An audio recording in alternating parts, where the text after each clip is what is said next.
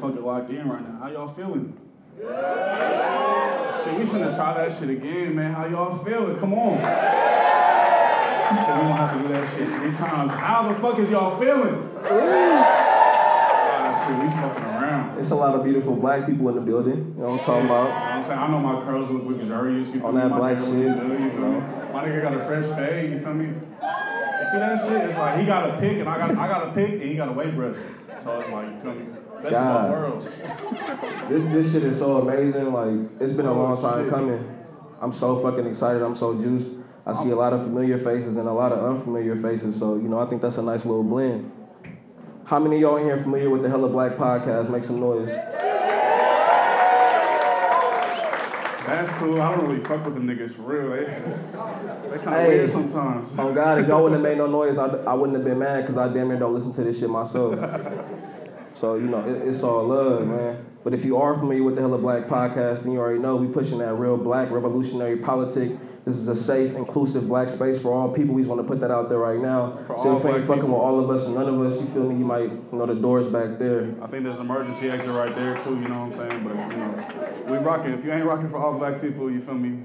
But we trying to learn, too, you know what I'm saying? Hey, so, this is our second live show in town, man. And it's wild. We back home, baby. Yeah, just last year we was doing, thank y'all, appreciate it.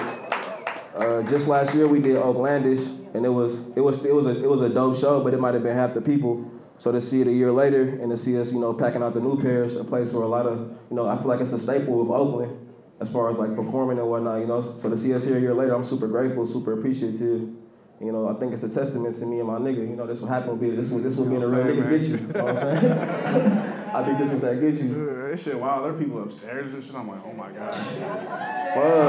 Fuck.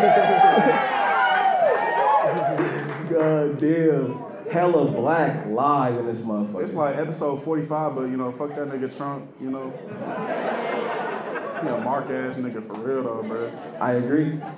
Fuck Obama too though, for real. He was just dropping bombs on niggas. We gonna get into that. I don't think they're ready for that yet. We ain't ready for that? I can't just talk. I mean, if y'all listen, you already know where we stand with that nigga, but I feel like it's a lot of folks here. We can't just say off the bat, fuck Obama. We gotta ease into that. We gonna explain why we don't fuck with, you know. We gonna ease y'all into that. Hopefully by the time y'all leave this motherfucker, y'all know y'all don't fuck with that nigga either.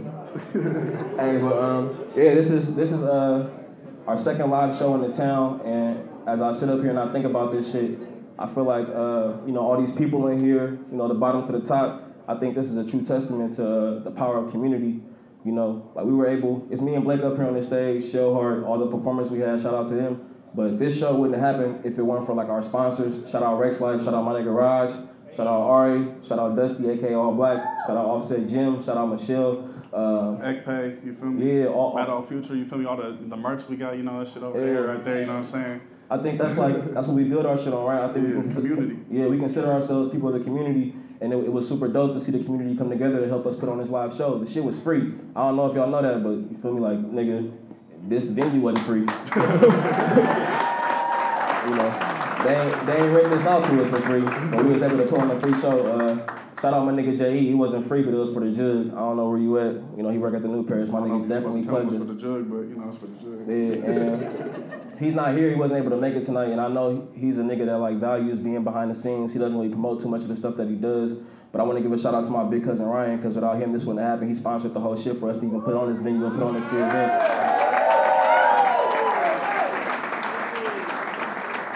Shit, it ain't Hella Black without y'all, you feel me? Because if it was, you feel me, if we just here by ourselves, it would be not Hella Black. I'm happy. One thing I was going to do. That shit would be hella whack if we just up here sitting by ourselves, like 4 people. It'd still be cool though, 4 people, you feel me? We still gonna rock, but. It also would have sucked if the first thing we saw when we got out here was some white faces. Ooh, shit. It's actually hella fucking beautiful that everybody up in front is black. Because I was like, in my head preparing for this shit, I was like, if there's a bunch of white people in the front. To God, I had that vision in my head. Shit, I would have said, y'all motherfuckers need to get up out your seats. We need to go to the fucking merch table. You don't need to get no fucking merch, but just swipe your card because this shit ain't for free, you feel me? Yeah. Y'all niggas better pay up. Oh God, I really had a vision of coming here and like having to tell like 6 white niggas they gotta go to the back, like, come on, bro, you already know what's going on here. You already know what the fuck is going on. But yeah, man, this our 5th live show in total. Second time we in the town.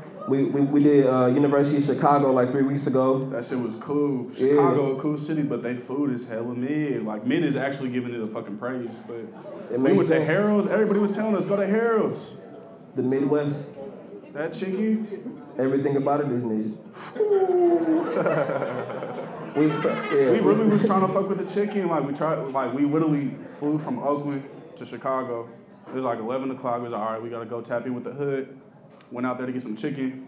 That shit smelled hella bad when we walked in. Like, all right, man, we gonna try it. We still tried it. My fucking food was drowning in that shit that sauce they have. I don't know what the fuck it's called. Like, yeah, mild sauce. That shit was mid sauce. The mid sauce. And the next day we tried to, get breakfast and shit. Everybody was telling us to go to this one spot. Let's look at the Wednesdays. Like, all right, yeah, it's a 20-minute wait. And the Wednesdays like, oh yeah, my name is Blake. And she was like, you look like Blake. Yeah. I was like, is it you just, your name get mispronounced a lot? Yeah, of course. Like, I don't know. I've heard that there's power in having a name that's hard to pronounce. It make you like a little stronger, a little tougher. Fuck all that. Yeah, that's cool. But white people though, they can really pronounce everything. You feel me? It's like Dirk Nowitzki. They can pronounce that shit. It's like, you feel me? They watch Game of Thrones, Targaryen. They can share that shit with hella ease. But you would be surprised at how hard it is to pronounce Delinsky. Niggas fuck up my name. My shit is Blake. My shit is hella white. Blake. Bro, I always catch an Uber that said Blackie. I said, fuck, I need to meditate. I said, I knew I had this show. Don't let me fade this Uber driver right now, but that's really how I was feeling. Yeah, so it's whatever. Chicago, we talking a lot of shit, but it was dope. So we've done Chicago. Yeah, Chicago, beautiful. We've done LA, LMU. Shout out to LMU. And we've done Santa Barbara. Santa Barbara, so it was cool. So yeah, those are all the places that we had a live show.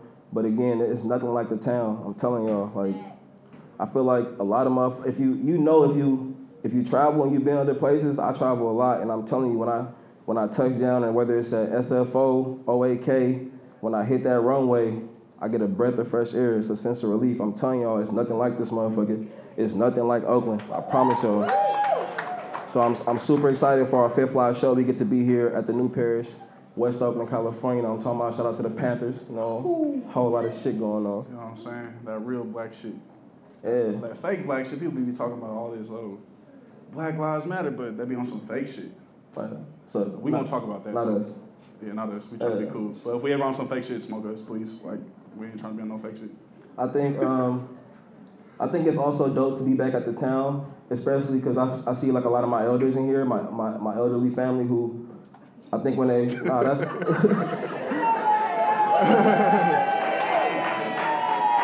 Hey, if you know me and you really fuck with me, y'all know, like, my family turn up. It's like, to the max. Shout out to my granny Merlin, my auntie Jocelyn, my auntie Lodi, my auntie Kathy, you know what I'm saying? Black women make the world go around, you know what I'm talking about? Shout out my nigga Uncle Buzzy. Yeah, so it's, I think, I don't know how many of y'all are familiar with podcasting, but I know it's to most people that don't consider themselves white men, it's a super new form of journalism. So I think like with me and Blake, I think when we like told our family we were doing all this shit, a lot of people didn't even know how big it was. Blake, what is podcasting? They just know that we do shows every now and again. Like, yeah, and y'all talking in front of people and people listen. And niggas staying out of trouble, so I think they supported that. So I didn't even know what podcasting was either. Yeah. This nigga hit me and said, hey, bro, you trying to start a podcast? I said, podcast? What the fuck is that shit? Yeah.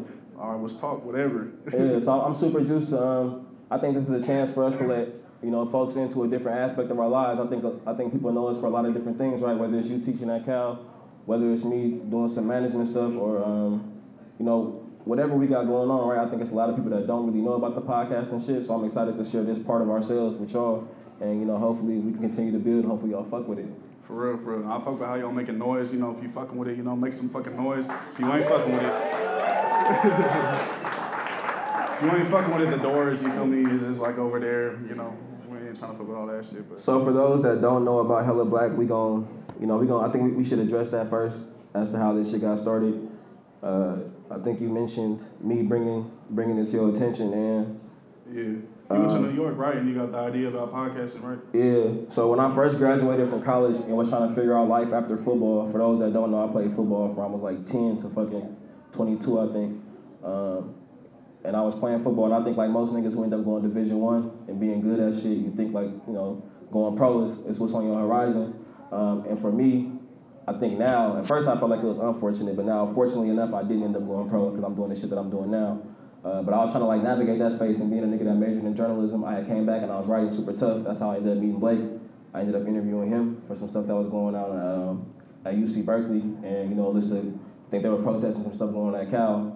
But I was just super heavy in the writing, and I ended up meeting somebody that was working at the New York Times, my nigga Adam, who's like grown to be a mentor to me. But he took me out to New York, and he just took me to all these different publications, and I'm just seeing, I'm in all these rooms, and it's hella white men, I'm telling y'all. And when it's not a white man, that's a white woman. That's like when four white men walk into a bar, what you call that? A podcast, 100%. That's really what it was, right? So this nigga's taking me around to all these different places, and I'm stepping in all these rooms, and I'm like, fuck, this is saucy, right? Like, it's a new form of journalism. Like, I love to read, but I don't like to read. So I think it's a lot of people that like to get their information, but don't always want to read nothing, right?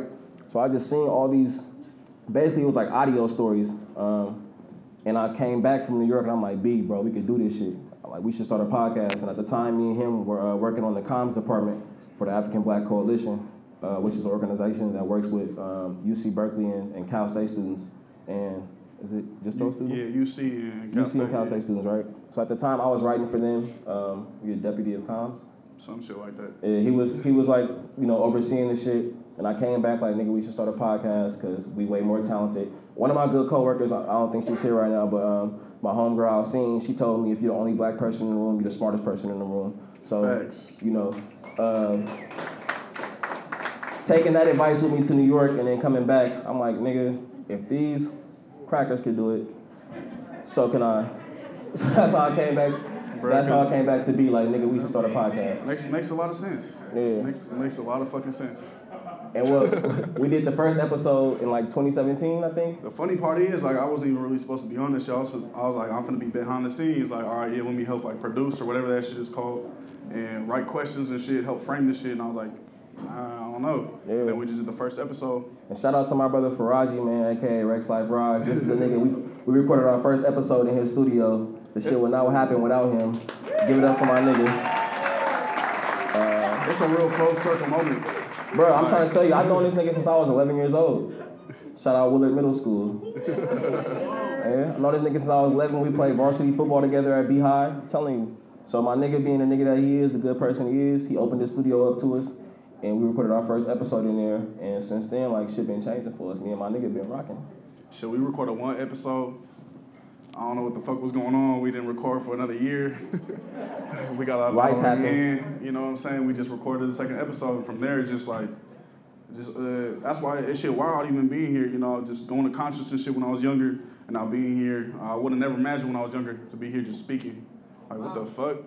Y'all motherfuckers came to hear us talk? Like, bro, I don't even want to hear myself talk. Like, we really don't even listen to our episodes. Like, that shit really wild, you know? So to be here and have y'all fuck with us, like, Hella Black really a community, so I want y'all really to give it up for yourselves. Thank y'all for really being out here, for real. It's called Black Joy? Yeah, so if you be tapping in with Hella Black, you know, we be talking about Black joy and shit, you know what I'm saying? Like, joy, happiness, you feel me? Just really trying to rock. And what my nigga Ann say? My nigga Ann said Black joy is a revolutionary act in itself, right? Yeah, because if you think about this society that we live in, all the shit that be going on day by day, I know everybody in this room, like, somebody been through some shit, you feel me? Somebody overcame some shit, somebody been through some trials, some tribulation, you know what I'm saying? But everybody here in this room, you know what I'm saying? So, like, thinking about joy and just, like, trying to focus on your joy, that shit's, like, a revolutionary concept, you know what I'm saying? Because this world really just wants you to be on some, like, oh, fuck all this shit. Yeah, and you think about since we came over here in shackles as a result of chattel slavery, right? Our very existence was an act of revolution, was a revolutionary act, right? Like, it took a lot of joyous moments and a lot of dark places to make it through that 400 years plus of shackles, right? So I think what we doing is not nothing new. It's a tradition for black folks, and we just want to keep it going and keep carrying it on. So what we're going to do is me and B kick it off, and if we can get a couple people to share, you know, a black joy moment, we really appreciate that. You know, I know if talking ain't speaking out loud in front of crowds and shit not your thing, it's all good. I'm up here, you know. I guess it is my thing. But if it's not your thing, it's all good. But if we can get a couple folks to speak on some black joy, yeah, y'all could come up on stage and just talk about y'all joy. We really appreciate it. So B, go ahead and kick us off. Damn. Are you on? Fuck. We'd be doing this shit back and forth. If you be what's in the hell, I'm like, fuck, bro, I don't even know. I got to think. Like, I got to come up with some shit. But it's just hella beautiful being here right now. You know, I lost my grandpa and my papa a few days ago. And just, like, I've been through a lot of emotion and shit, you know, just losing a family member. And just thinking about today and just see all y'all here, you feel me? And just, like, I just felt hella happiness this morning. You feel me? And just hella happiness. And that was, like, my Black Joy moment, just being here, just thinking about shit, when we started this podcast, like, I don't know if we ever thought we would have been here. You know what I'm saying? And just where we are right now, you feel me, rocking and seeing y'all fuck with us, like, that shit hella love. So my Black Joy moment for sure. It's right here. You feel me? So I appreciate y'all for coming on.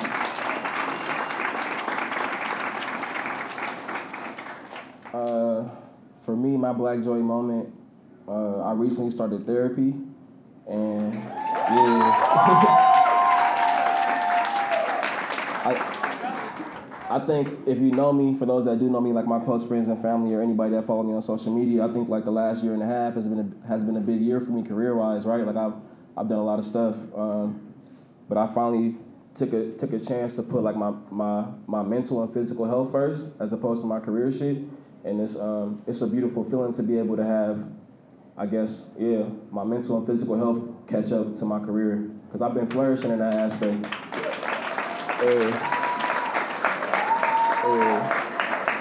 So yeah, I've been flourishing as far as like my career. I've done a lot of things that I never thought I would, and it's super dope to be in a space where I can take some time and like focus on healing, and I recognize the privilege in that, right? Like, fucking therapy ain't cheap, you know what I'm saying? And I really wish everybody in here could experience that shit. And if you ever took some time to do research, right? Like I've been trying to get therapy for 2 years for those that know me, and I just, whether I couldn't afford it, whether I couldn't find the right person, it was just a lot of these things that set me back from getting the help, and I finally got into a position where I could get that help, where I could afford that help. So yeah, that's my Black Joy, bro, is being able to put myself in a position where I can play. I know I tell you this a lot, but bro, I'm proud of you, bro. Like getting therapy, you feel me? Like hella Black for me, it should be in hella healing. Like just thinking about like shit you go through on the day to day, you feel me? And just to, like have this conversation with my brother, we could just be able to talk about whatever. Like bro, that shit hella healing, you feel me? And I feel like hella Black, if y'all listen to this shit is vulnerable. You know what I'm saying? Like, really talking about shit that sometimes be scary to say. And I know people in this room feel that, you feel me? That a lot of shit be, sometimes it be hard as fuck to say. But when you say that, it should be liberating sometimes, you know? So I'm hella proud of you, bro. Appreciate you, my nigga. So yeah, we can get, you know, a couple of folks to volunteer to come up here and speak on some Black Joy. You know, we really appreciate it. We got anybody that's gonna come fuck with us? Don't be scared now. Come on. You can just, line up over here, I guess, or yeah, wherever the steps are. Wait, if you want to help facilitate this, for sure.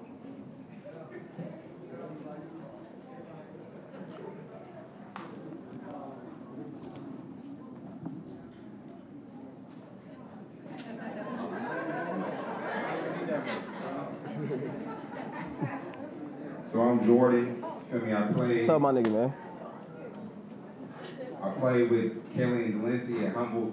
And I live in Stack. I'm from the Bay, so to come home is just joyful. Feel me? Yeah. Number one, but number two, bro, to see my little these cats was freshmen. You feel me? I was coming in. I was a transfer, but I had known the game. I had a kid.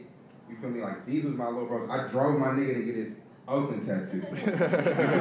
That's hella Black right there. Yeah. He hit me like, big bro, I need a ride. You know how me in college, nigga, you only one nigga got a whip.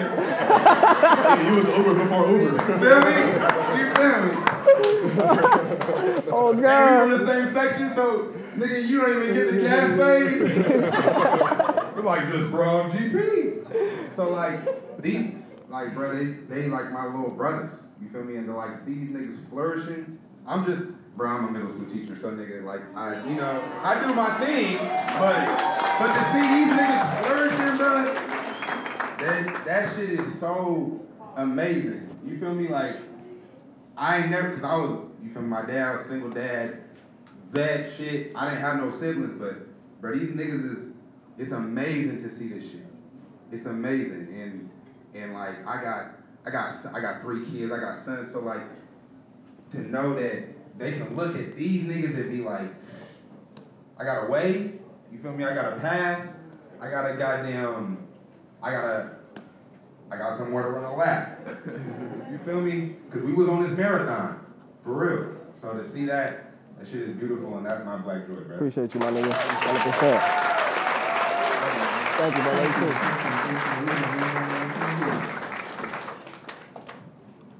Well, y'all want my person trying to... Oh, yeah.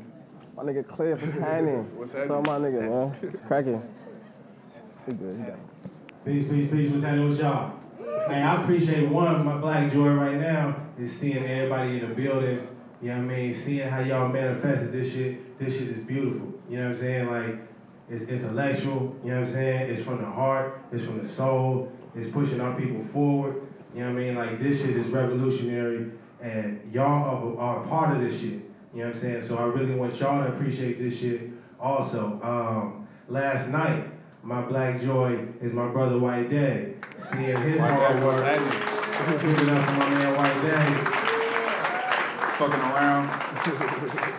Seeing the hard work of these brothers, seeing these beautiful brothers come to fruition.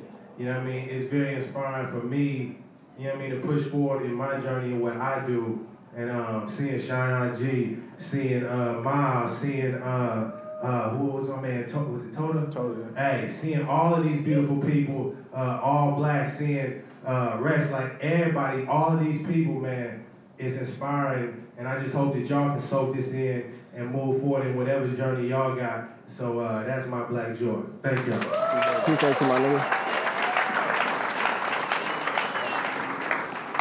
One more. We got one more. Buckles.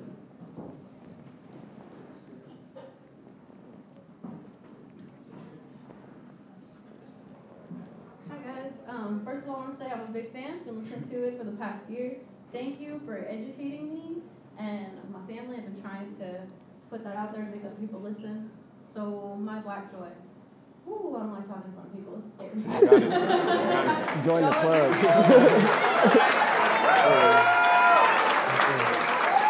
We're in a hella black environment right now. That shit hella supportive. You feel me? Yes, so thank you.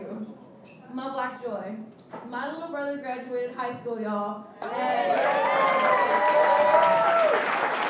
he's like, Ryan, shout out if you're listening. I'm so proud because I didn't think that nigga was going to make it. I'm scared. Woo! But he did. He pulled through. He was dancing and laughing. And, you know, I come from a family with dysfunction and poverty, and there's a lack of resources, and it's hard.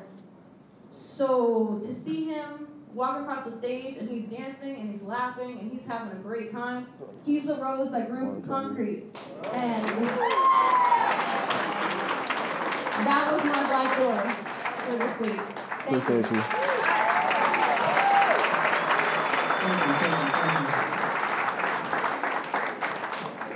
One more. I'm super nervous. Okay, so first of all, I'm a fan too. Been listening from day one. Born and raised. I'm from the East. So I feel y'all. Yeah. I feel everything. I feel the deep. I feel everything. So my black joy moment was realizing my purpose, and that's psychology. I'm a year away from becoming not a psychologist. I'm a year away from becoming a black psychologist. And it's a huge psychology and black psychology because we don't experience the same shit y'all experience. Psychology in itself is rooted in Western and Eurocentric values, and they accept behaviors based on what they think is behaviors like.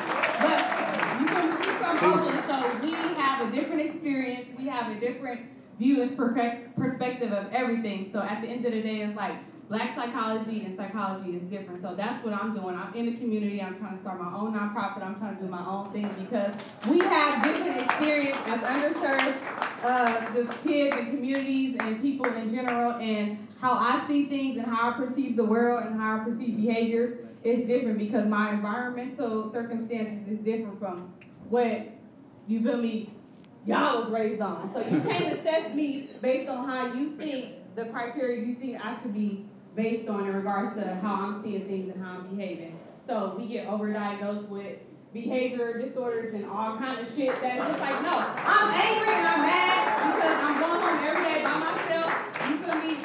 myself. You feel me? Mom on crack, dad, you feel me, strung out of the streets.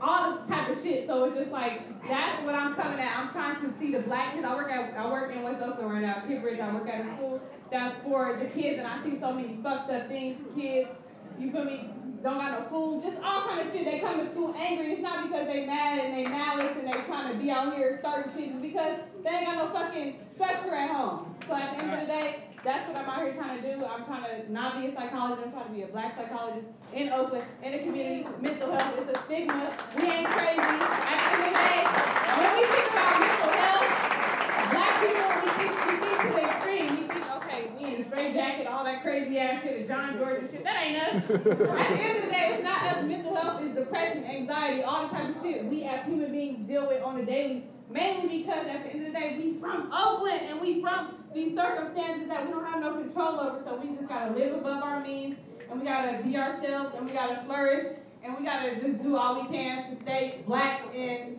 succeed. Period. Point blank. Thank you.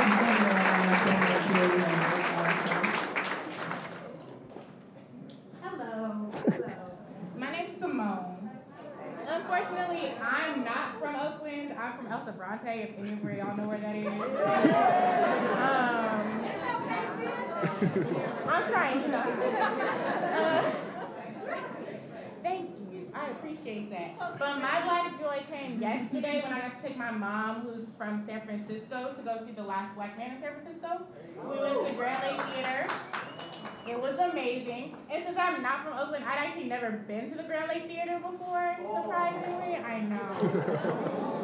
I be at Hilltop, you know? It's close to my house. It's like comfortable.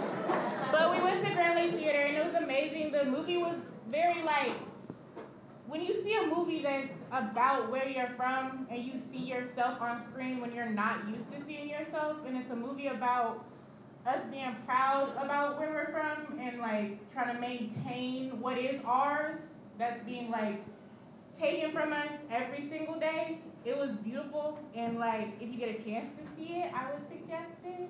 They are expanding, I guess.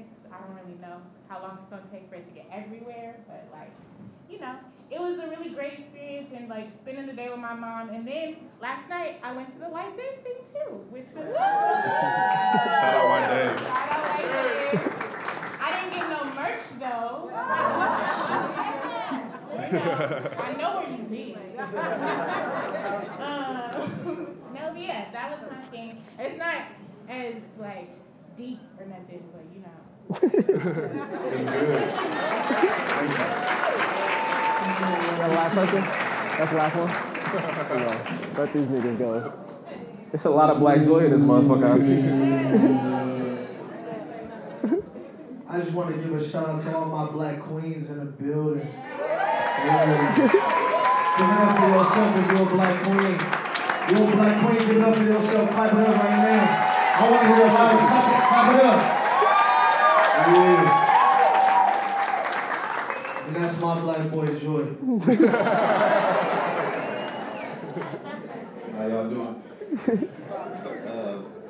So all black right here. This is my younger brother. Delisi, this is my cousin. Blake, that's my dog. But you know, I watched them grow. I was fortunate enough to actually make it to the league and have had a lot of ups and downs, so I know where the Delisi comes from, just trying to figure things out. But my black joy moment is watching them figure it out. You know, after I had already succeeded and came back and trying to find my way, they helped me find my way by watching them find theirs. So that's my black joy moment. Yeah, love you, boy. Thank you.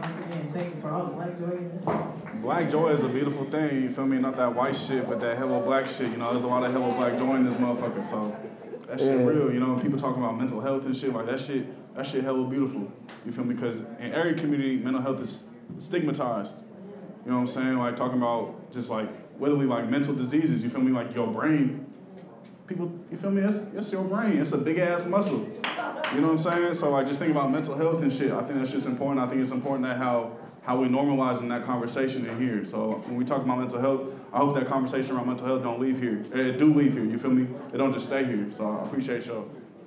Yeah, for those that know about me and Blake, I think one of the big things that we're recognized for is our community organizing. Shout out to all the folks from People's Breakfast Oakland that's in this motherfucker. Yes, Lord. Yeah. Yeah. That's how we first met too, was like on some organizing shit. You know, I was doing a lot of organizing work at on campus at UC Berkeley. I went to school there. I was a student athlete there, and around the time of Mike Brown, there was just a lot of shit going on, and we was protesting and shit. And then this nigga emailed me, like, "Hey bro, you trying to do this article?" I'm laughing because it was for Berkeleyside. And I don't know if y'all if you heard about Berkeleyside, but they be on some shit sometimes, like just some foul shit. Like they done misquoted my ass so many times, hella fucking times. I was often, but I was like Delancey. Ain't nobody white named Delancey. I was like, all right, let me respond to this email. And I'm very glad I responded to that email, but that was like really the start of the relationship in terms of like organizing and just chopping up game about the shit that we see. You feel me? In Black liberation, so.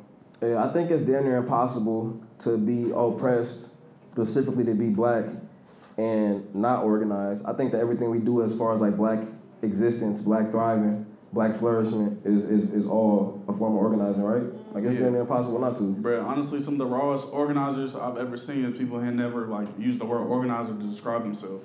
Like I think about like my auntie Stella, she just be putting shit together.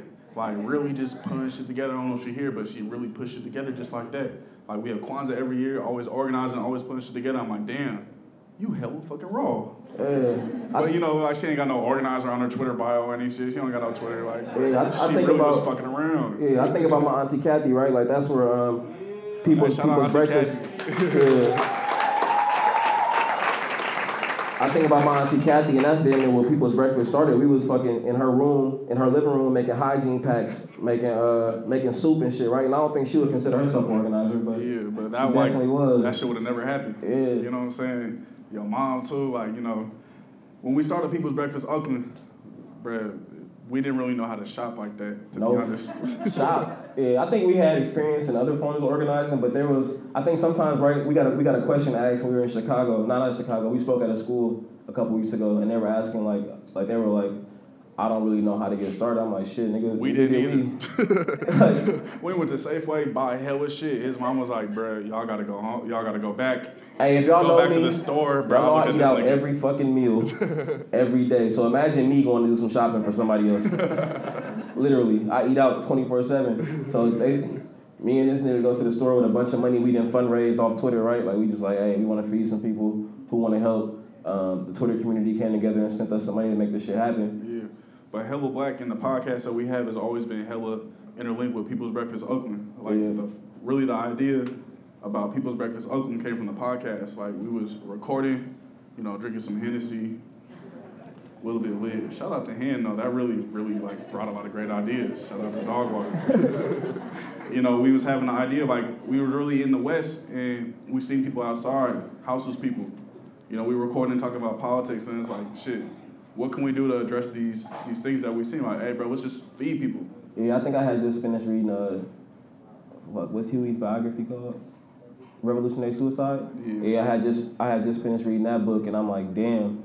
You know, I think we live in a time right now where anytime you start doing something positive as a Black person, they automatically try to align you with the Panthers, and I don't fuck with that for two reasons. For one, I think that put a lot of pressure on regular folks who just trying to do something great, right? Like the Panthers, if y'all know about the Panthers, I think a lot of us in this motherfucker got family that was in the Panthers. Them motherfuckers was in their fucking bag, for real. Yeah, like a lot of the shit that they do, it gets glorified, but nigga, they were really day in and day out speaking that, pushing that Black revolutionary, that Black liberation politics. That real shit, you feel me? Like nigga, yeah, like ready, straps, like you feel me? Like walk kids across the street with hammers because niggas was getting ran over.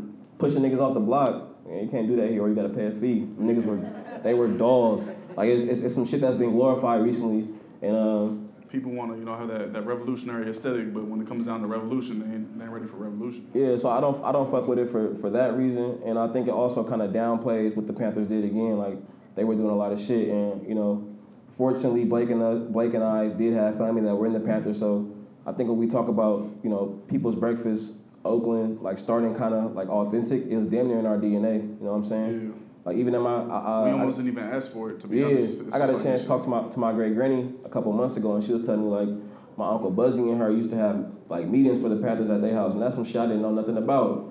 So I think like as far as like black folks in the Bay Area, black folks in general, like the art of survival, that organizing shit is it runs deep in our veins. That's some shit that's like passed down from generations to generations. Facts. Yeah. You know? And shit, my family's still locked up today. Joel Winter King, he's been locked up for 48 years. You feel me? Like, really, as a political prisoner. You know what I'm saying? Like, he was 17, 18 years old in the party.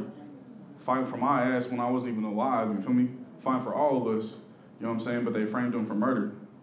You know what I'm saying? And because he's refused to renounce his revolutionary politics, he's still locked up. 48 years. Like, that shit, I'm 26. 48 years in the pen. In New York, away from all his family. Off that black revolutionary shit. Just really, and he refuses. Off that real black powers.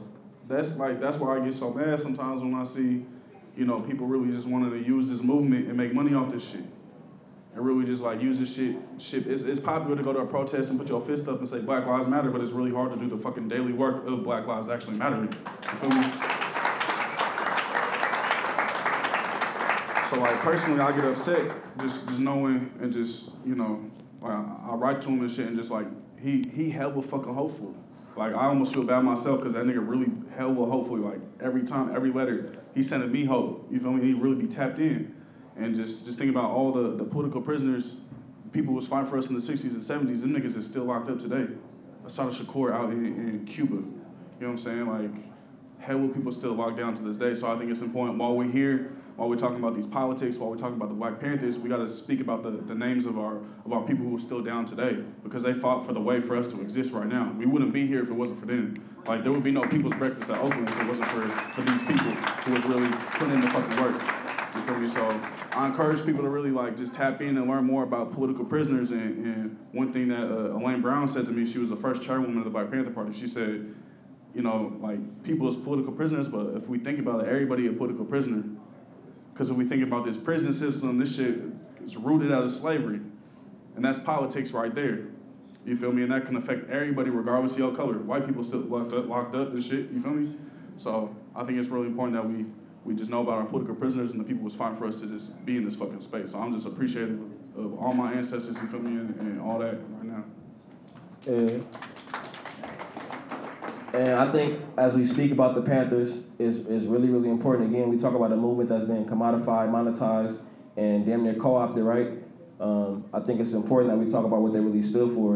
And I think that's why if you hear me and Blake talk, we talk about all of us or none of us, right? And for those that aren't familiar with that term, right, with that slogan, it means all black folks, right? Like all of us or none of us. We can't push a politic that centers black cis-het men, right? We gotta have a real inclusive politic. What's this hat mean for people who might not know what that means? Like cisgender straight males, folks that were born as male and identify as male, and then identify as like heterosexual. Yeah. That's what cishet is, right? So basically, it's the, I would say, like, quote unquote scientific or wordy way to say straight men, right? I think a lot of times you hear folks push politics of black liberation that don't really acknowledge black women, that don't really acknowledge black LGBTQ folks, right? And how we gonna claim that as liberation if we're not talking about everybody? So it's important for us too, especially as like two, you feel me, black straight men, you know what I'm saying, to like really push that politic, push that revolutionary politic, because it ain't revolutionary if it ain't about all of us, you feel me? If it ain't about black poor folks, if it ain't about black disabled folks, you feel me? When we say all of us or none of us, that's all of us, you feel me? Like, how can we have a revolution if it's only black straight men that are free? Yeah, and I think a lot of times, right, sense. You'll see niggas talk about the Panthers, right? Talk about Huey, but niggas, not acknowledge. Niggas love Huey. And that nigga was militant as shit. And also he also aligned himself with the gay liberation movement, right? Right. He wrote a whole letter in the 60s talking about why it's important, you feel me, for all of us to be liberated, and why we should be in solidarity with the Black Gay Liberation Front, or the Gay Liberation Front is what it was called at that time, you feel me? And just being in line with women's movements. He was like, when it's a chance to build solidarity, we got to build solidarity at any corner, because we fight the U.S. empire, and because it's the right thing. Like, it ain't about who we fighting. It's about, like, I mean, this shit is the moral shit. Like, how can we say Black Lives Matter but only really speak about some of us? That shit. That's that white shit. You know, white folks like to pick and choose who's worthy. White folks love that shit. White folks like to pick and choose who get to deserve to live or die, you know what I'm saying? Yeah. So anytime, you feel me, if you claim to be a black radical, if you stand for black freedom, black power, you gotta make sure your politic is addressing all black folks, or you are not one of those things. And it's 2019 now. Huey was talking about this in the 60s. Ain't shit changed. You feel me? And we still see hella homophobia. We still see hella transphobia. We still see hella classism, hella hatred towards black women. You know what I'm saying? And it's like, these niggas was like, nah, we about that revolutionary black shit. We about that, like, all of us gonna be free. Not just, you feel me? Not just black men who are straight. So it's important for us to have an inclusive politic when we're talking about overthrowing this shit. You know what I'm saying? So that shit hella important. And being two folks that I think try their best to adopt a real revolutionary and radical politic, this is why me and B try our best to be the best allies that we can be. And I hope when you hear our tones, it doesn't sound preachy. I hope it sounds passionate, because anybody that know me know I'm still a work in progress, right? Like, I ain't perfect, bro. Both of us. You know, we both learning. Even though we on the stage and shit, like, we both learning every single day. I still deal with my own homophobia, my own misogyny award, my own transphobia, my own ableism, my own classism, right? But I think for us to get to a place where black folks are truly free, like where all of us are truly free, we gotta continuously address that shit. Like, it's something we gotta, like, we dealing with 400 years of this shit, 400 plus years of this shit. It's not something that's gonna be unlearned overnight. Like, we really gotta work for that shit. Like, what good is it to have a fucking revolution and then for there still to be oppression? An actual revolution eliminates all fucking forms of oppression. I want to live a life with no oppression. You feel me? If I had kids, I want my kids never to feel oppression. You know what I'm saying? Like, that's what we want. You feel me? It's a real revolution. You feel me? Not that neoliberal shit. Not that, you know, okay, you know, that black capitalist shit. You know, yeah. But that real revolutionary shit where we all rocking. It really be like, I be damn near baffled, my nigga, for real, when I see how black folks can seem to, and I'm gonna say black folks, right? Like, this is a problem amongst all demographics, but I don't really care. We on that hell with black. Yeah, I don't really care what anybody else got going on. Like, period, point blank. This is for black folks, right?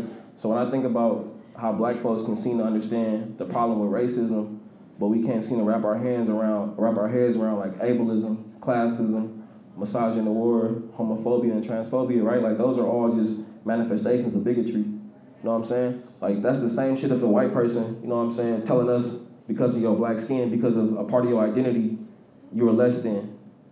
That's the same shit when we go out here and we spew this homophobia, we spew this transphobia, we spew this classism, we spew this, it's cut from the same cloth. Yeah. That's a white supremacist tactic. We just recorded another podcast a couple of days ago, and we heard our family, Anthony's on there, Anthony, you know, and they was talking about, like, in the black community, they're supposed to be black first. And the queer community, that's supposed to be queer first. Yep.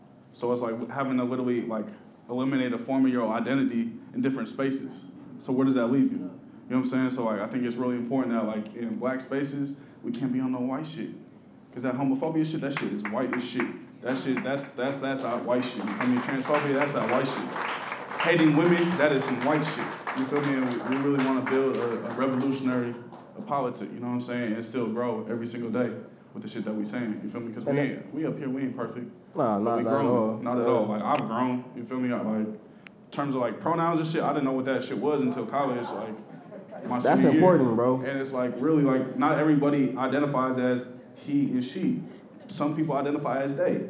And I didn't understand that shit when I was in college, like, but somebody taught me and had grace to teach me, and I'm like, okay, yeah, that makes sense, you feel me? So it's just really about not being defensive, too. I'll be defensive as fuck sometimes. If you know me, you know that. But, you know, I think it's also putting your ego away, you feel me? Just put your ego in your pocket for 1 second and listen, you know what I'm saying?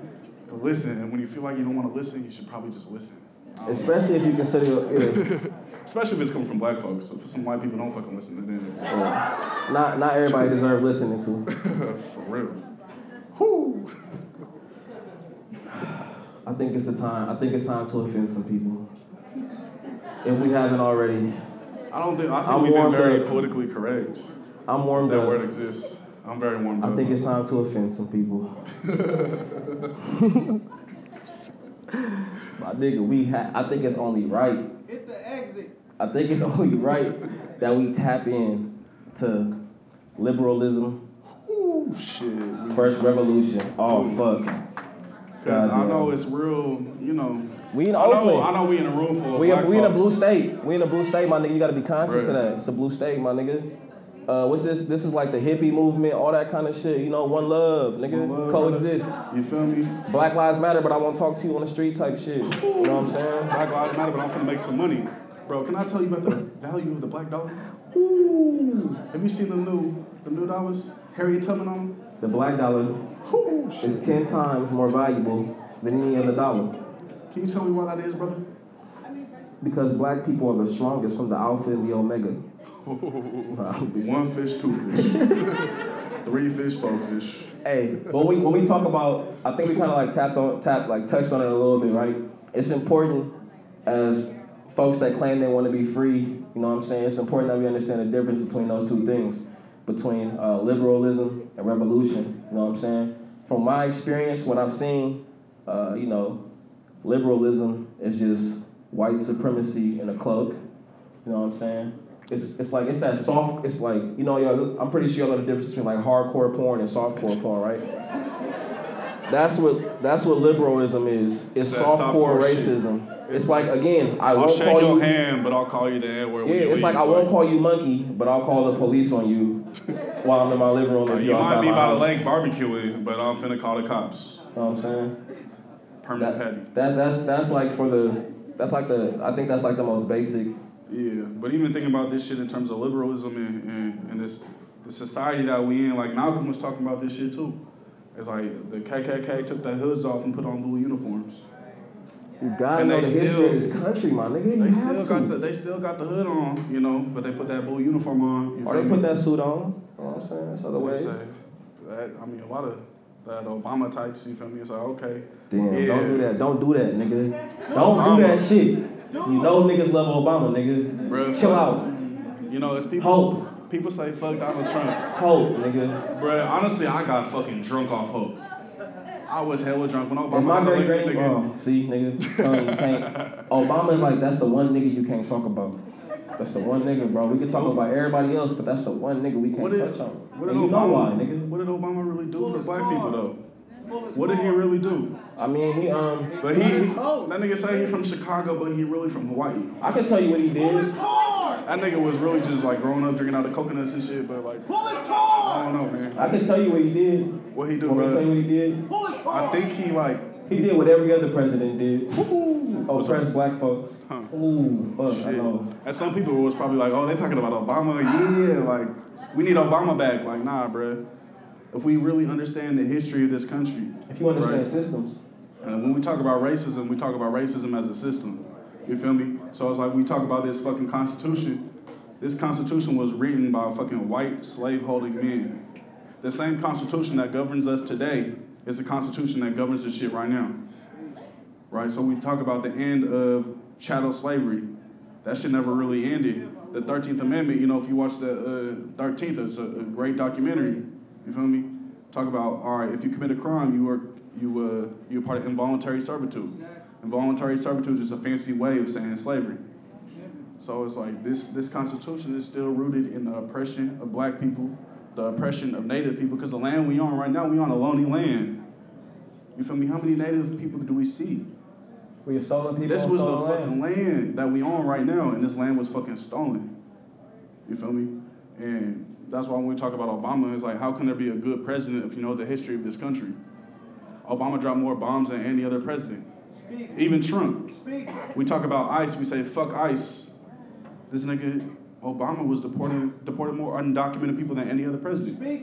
These are the facts. But hey, hope. You know, he can you know, give a dap to LeBron James, you feel me? He can do a layup. He can dunk, you know what I'm saying? Like, he can talk the talk, but when it comes down to walking the walk, he ain't doing shit. Man, I think... And people is kind of quiet right now. Yeah. Like, oh, I mean, man.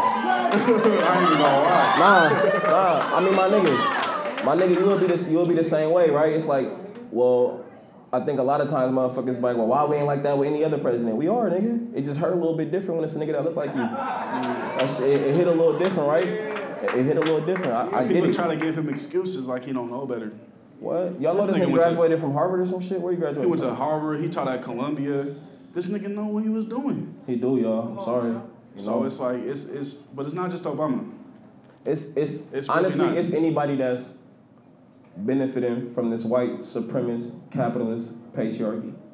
And it's anybody. Like I know this shit might hurt some people too. We gotta. Y'all heard how quiet they are? It's hurt. I heard we got a new billionaire or some shit like that. Is that true? Fuck Jay-Z. What my nigga say? Fuck Jay-Z.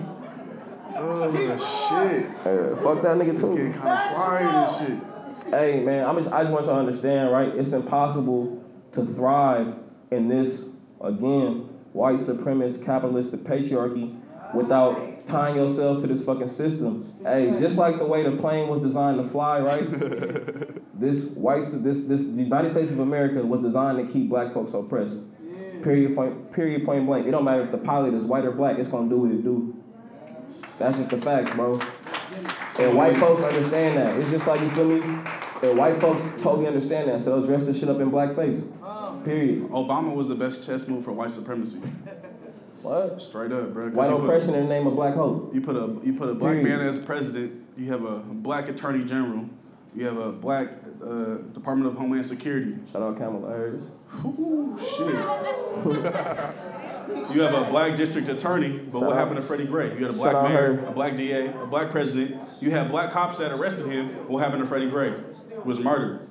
So you know, black cops are just as likely to kill black folks as white cops are, right? But hey, we need more black cops. Nigga, fuck all cops. I don't give a fuck if you black, white, whatever. Fuck the police, nigga. Fuck OPD too, for real. Y'all niggas probably listening to OPD. Yeah, if fuck the fans too. You know, we just gonna say fuck all them. You know, fuck all the fans. Fuck OPD if y'all in here. Yeah, but when we think about like bringing this back to Jay-Z and shit and like capitalism, because when it comes down to it, when we talk about politics, we got to talk about capitalism. You feel me? So if we talking about the foundation of this country, this shit was rooted. The most valuable form of currency was black people, because we were slaves. 100%. Black people were more valuable than the land. More valuable than cotton. All that shit. The black body, bro. Woo. The very foundation of this country was built on black people being in chains. And black people still in chains and just a different type of chain. It's just masks, bro. It's just masks. It's all just masks. And, I'm not surprised, you know. They got to stay a couple steps ahead. Yeah. And today there's more black men under correctional control than were enslaved. When I mean correctional control, I'm talking about in prison, parole, you feel me, jail. Ankle monitors, shout out Jay-Z. Ankle monitors. And shout out Jay-Z and his ankle monitor business. That nigga is invested in ankle monitors. Keeping niggas under surveillance. Shout out Ho.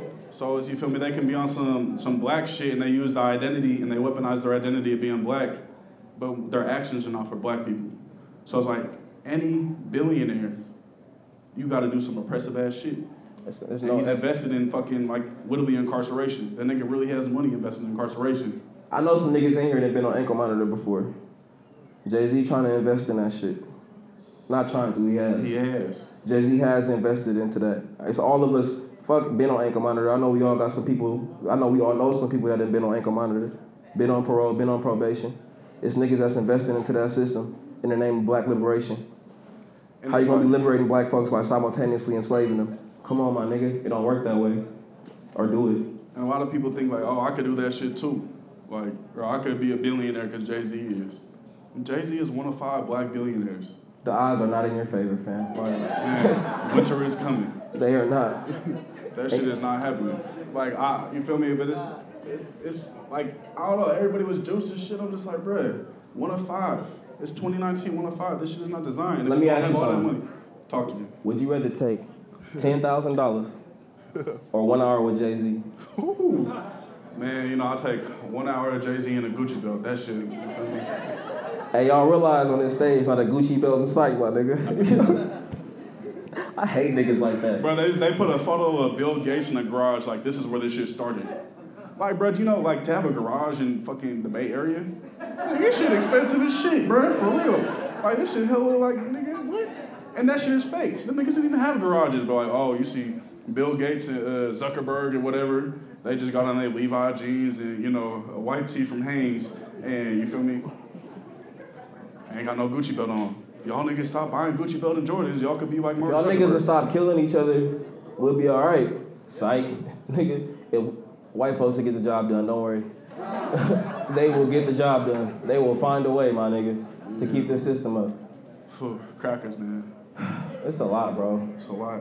Are y'all fucking with it, or are we turning y'all off when we start talking that real radical shit? I know it be hella fun. We be having black joy. And then you're like, oh, fuck Obama, nigga. Fuck Jay-Z. Niggas ain't fuck Obama, fuck Jay-Z. Niggas ain't fucking with y'all ready to throw some shit at us? How y'all niggas need to go? Hey, if this was like during like Shakespearean time, niggas would be throwing tomatoes at us and shit. So I'm kind of hungry. I haven't ate for a minute, man. Hey, on some real shit though, my nigga, like, we say all that to say it's super important for us to know the difference, because that's the way you can spot a real from a fake. If a nigga out here talking about he a radical, he fuck with the Panthers, he revolutionary, but he constantly investing in systems that uphold white supremacy, that's not a nigga you want to fuck with if you consider yourself a radical. If you really want to honor the Panthers, if we want to lead to some black liberation, those niggas you got to be skeptical of, for real. Any nigga that upholds this white supremacist capitalist patriarchy is a fucking op. Yeah. Period, plain blank. It is. You got to question what sound good. That shit might sound good, a black president. After especially Trump, oh yeah, let's get another black president. Let's get Kamala Harris. Like, I mean, if we understand Kamala Harris, like especially Oakland and Alameda County. You can't fault niggas though. Like I would assume that if a nigga looked like me and been through what I've been through, right? A motherfucker say they're from Oakland, say they grew up in this community. You know what it's like. She an AKA, you know, she do all. You feel me? Like I would support that shit too, cause I'm gonna assume my people want what's best for me. She got every single card. I'm gonna assume that, right? But that's not what history shows. Her job was to put black people in prison. We had black overseers and shit, right? Yeah. We had niggas that reported to Massa. Tom ass niggas. Shit ain't nothing new. You know what I'm saying? We still got people doing the same shit today. Kamala is one of them. Cory Booker is one of them. He said he got his PhD, in the streets. Yeah, I. My friends, I got my PhD in the streets. Bro, first of all, come on. I don't know what you're talking about. Like, you really facilitated Newark police having the most surveillance out of any other police department. You funded hella fucking police, but you say you really from that shit, nigga? Can I talk to the cops, you a op. Can I get you a can you touch on something right quick?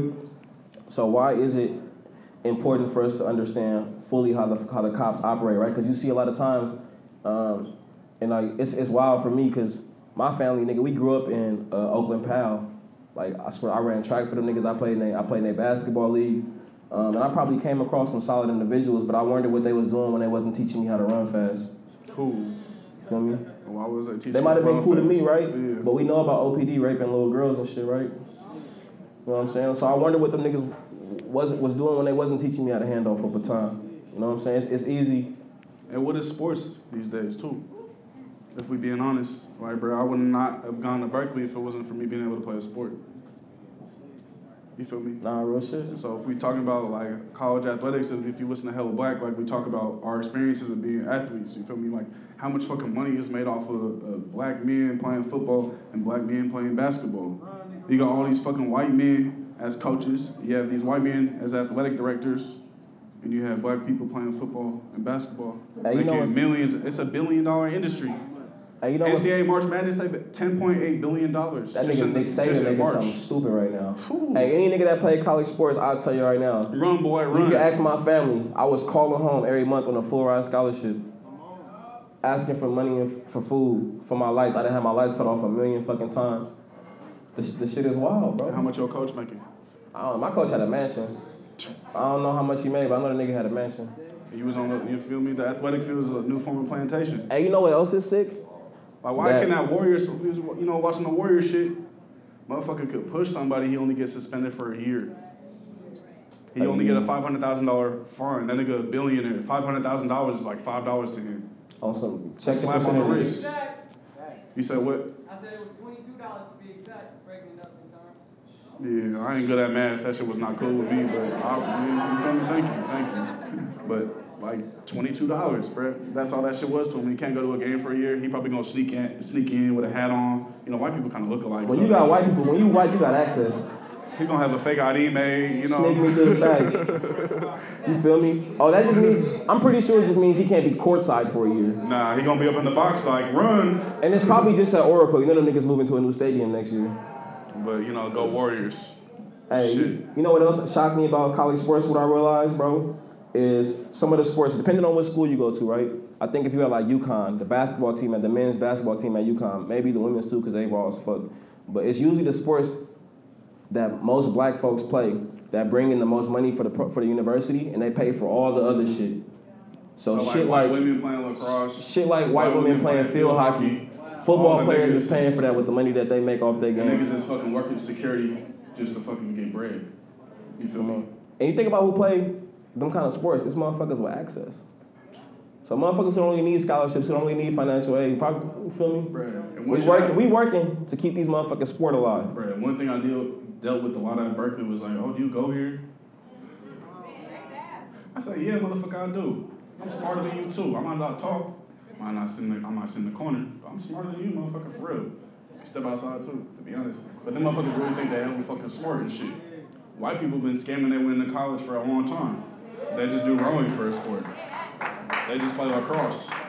And they get into fucking college. So all this like scam shit about college came out. I'm just like, oh shit. You surprised? It's a scam. Like, yeah, white people been scamming for a long fucking time. Them niggas is some scammers. Especially at fucking Berkeley. People think they're hella smart. Oh, you go to UC Berkeley, you're still a dumbass. For real. But I don't know, man. Life is fake. I hope y'all learn. Shout out to Kendrick. Hey, again, if there's one thing you can take away from this conversation today, I hope it's just to like call shit how it is, man. Don't give motherfuckers the benefit of the doubt. Judge people by their actions, not their words. That's us too. You feel me? It's like if I start caddying, y'all know where I stay. Get the job done. Finish me off. I don't deserve to be here. If I ever run for president.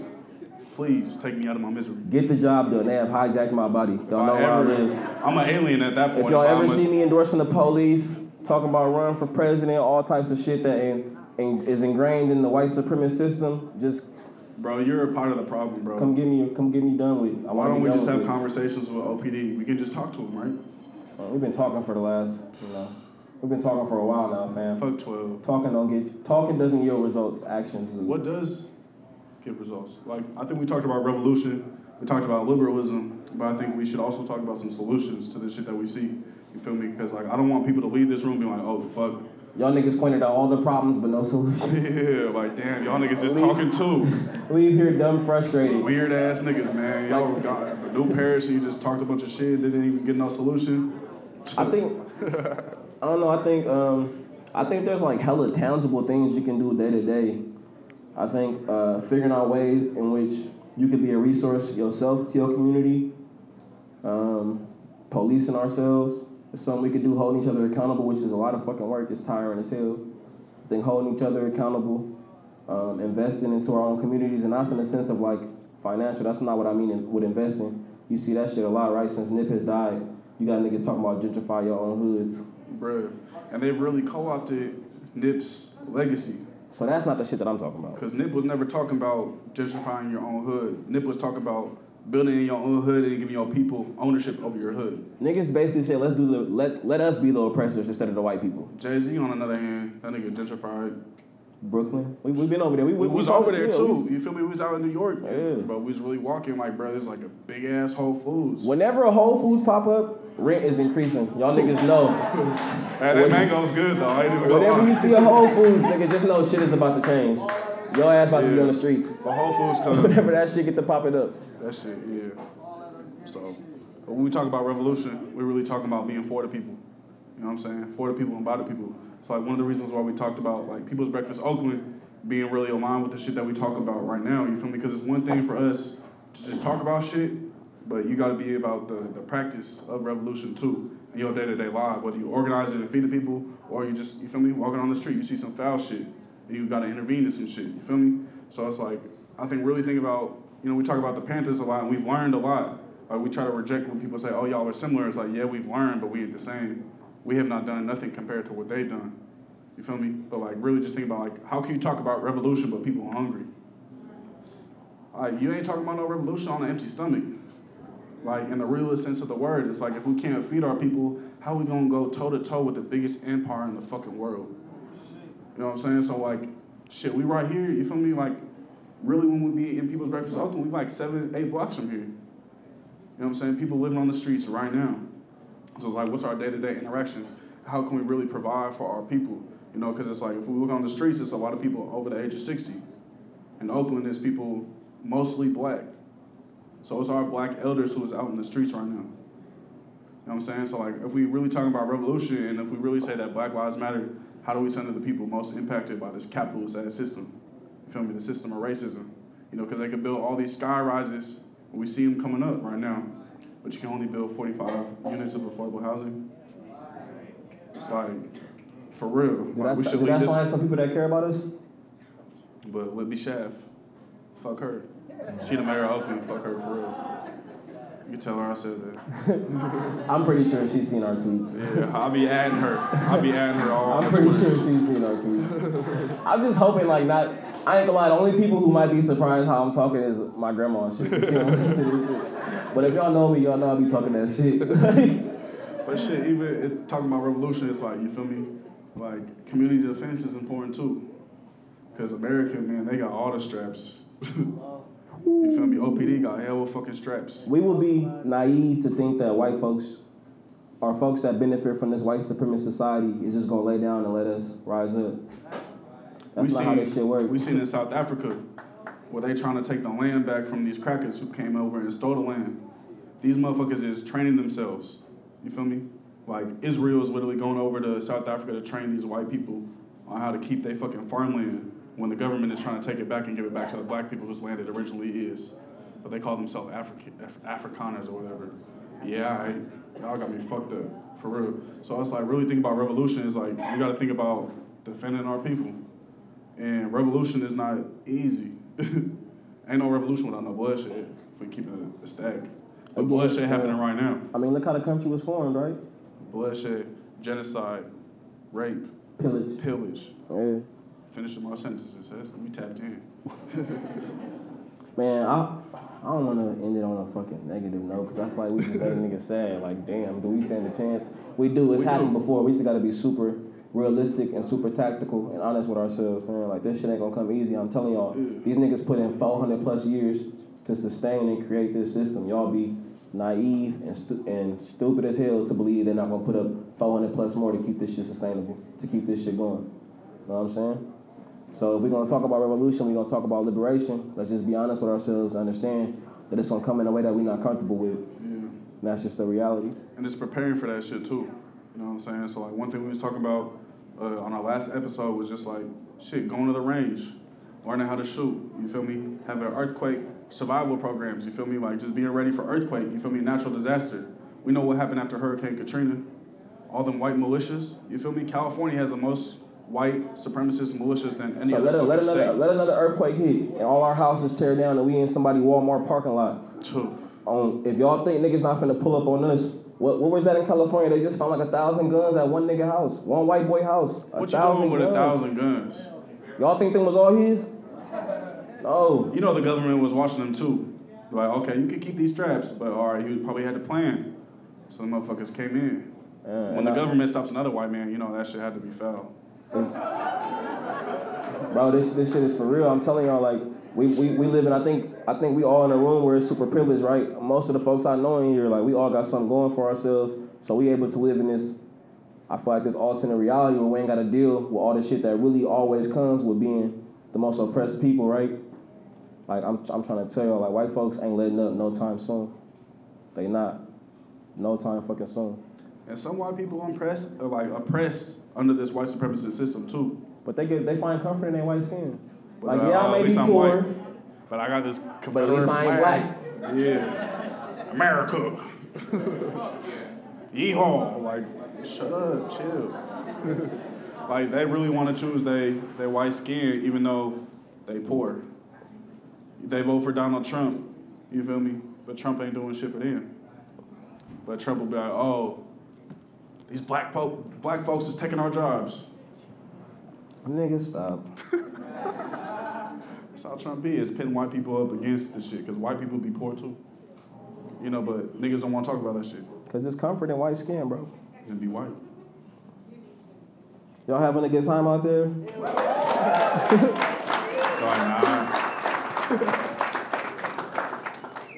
Might be time.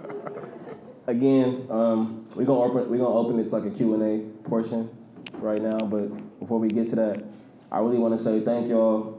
You know, thank you for coming and supporting us. Again, me and this nigga started this shit First episode in a Rod studio, the second episode in a fucking crate in West Oakland. So to see us packing out a building with so many greats have touched the stage, to see so many people that I care about coming to support me and hearing us speak, I'm super grateful for this moment. I'll never forget this shit. And yeah, shout out to all the beautiful black people in the building. Thank y'all for supporting us. I appreciate it.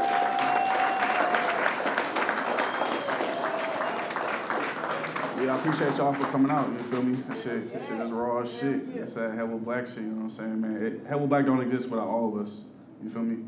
And, you feel me, we ain't perfect either, so if there's something we said, come talk with us, you feel me? Come build with us, you know, we also, Wait, that's not it yet. Not yet. Come on, man. March. No, not yet. We about to do the Q&A, but we about to go piss first. Yeah. So, yeah, we about to have a Q&A. Y'all welcome to stay. Me and this nigga gonna use the bathroom first. And then we're gonna open it up to questions. Been staying hydrated. It's been hella fucking hot. I almost sweated on my curls. That shit been hella hot out here. Well, we're gonna open it up for questions. So if you have a question, Whitney will help facilitate that portion. But I'm telling y'all right now, no shit. If y'all say something that's rooted in bigotry, we just gonna take you off the stage. We gonna say next, like that old MTV show. Like period. If it's a question that's masked as some form of bigotry, it's bad. We're not answering the shit. So we want people to learn too. So if you have a question. Have a question, but if you say something that we feel like is offensive to folks, we're not answering the shit. Period. Well, we can talk about it because we want to educate people at the same time. Bigotry or not? Bigotry. He can answer the shit. I don't really do well with bigotry. I throw things, so I'm ready to throw hands, man. That's not our shit. We finna go piss for like 5 minutes and we'll be right back, and we can have a Q&A.